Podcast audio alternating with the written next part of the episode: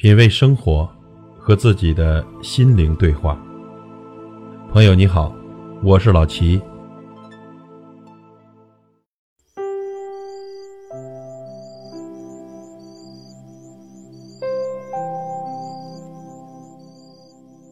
很多时候，真正使我们劳累的，其实并不是工作本身，而是那些无效的社交。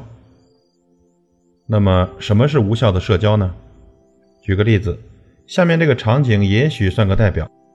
你跑到一个聚会上，跟一群陌生的人嘘寒问暖，全程笑脸相迎，满屋子的客套话，互相絮絮叨叨，敬酒，扫微信，留电话号码。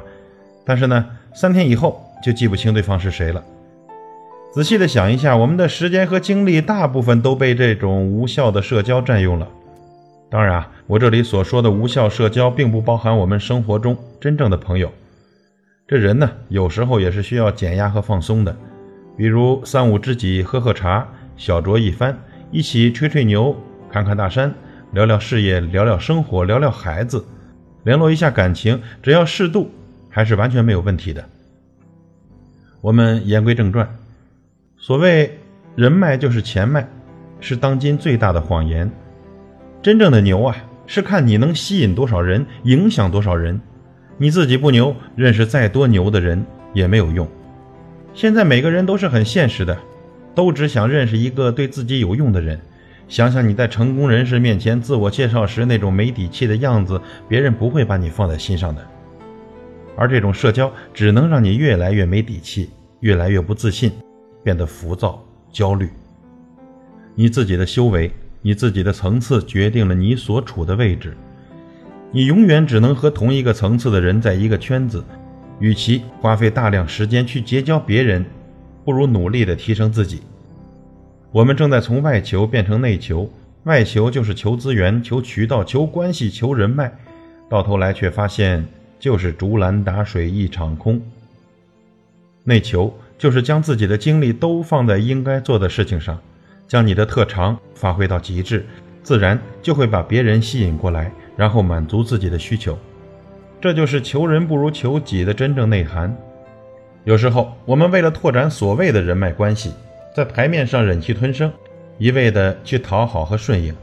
那这样下来的结果呢，就是把最好的脾气给了别人，把最坏的情绪给了亲人和父母。得罪别人会让自己失去利益，所以我们不敢。而得罪亲人呢，他们却不会伤害你，那么成本却近乎于零，所以我们恣意妄为。你的家人最懂你生活上的艰辛，所以才去忍你、让你，放纵你的蛮不讲理和骄横跋扈。人生有无数种失败，其实啊，这是最悲情、最苍凉的一种。不得不承认，这个社会只会越来越现实，谈感情太假了，不如直接谈利益。既然每个人都是奔着目的来的，为何不能打开天窗说亮话呢？直奔主题，合则来，不合则去。况且君子之交淡如水，真正成功聪明的人都会和别人保持一定的距离。这种距离进可攻，退可守，可收可发，可引可限。因为人性呢，有这样一个弱点，当你在别人面前敞开一切，别人就会觉得你一览无余，然后就会拿捏你，因为你的一切已袒露在那里。这的确是一种大忌。皇帝身边的宠臣很多，结果呢，要么是被皇帝砍头，要么被别人砍头。领导身边的红人经常换，要么是给领导背黑锅，要么得罪一群的同事。那些称兄道弟的朋友很多，一旦涉及到利益关系就大打出手。深爱的恋人很多，大部分都各奔天涯。世界上所有的美感，其实是一种陌生感和遥远感。一览无余只会徒生厌倦。所以人间最美的距离，就是将够着却又还没够着的地方。所以未来的社会有可能不需要社交，凡是存在的距离都是合理的。我们不需要刻意走近或走开，只需做好自己，该走近的早晚都会到来。未来最珍贵的东西是时间，切勿随便耽误别人的时间，也切勿随便浪费自己的时间。有点闲暇的时间就不要去应酬了，多年不见忽然联系，肯定是用到你了才想起你。事先没有预约，忽然请你吃饭，说明你只是某一个饭局的凑数的人。切记啊，没有任何人值得你去应酬。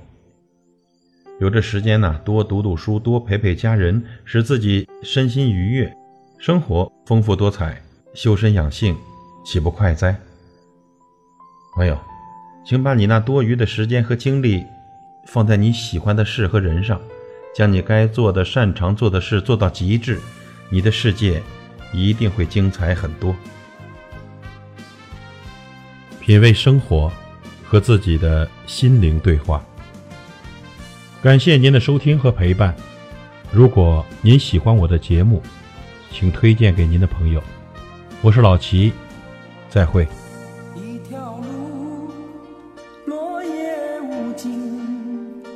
走过我，走过你，我想问你的足迹，山无言，水无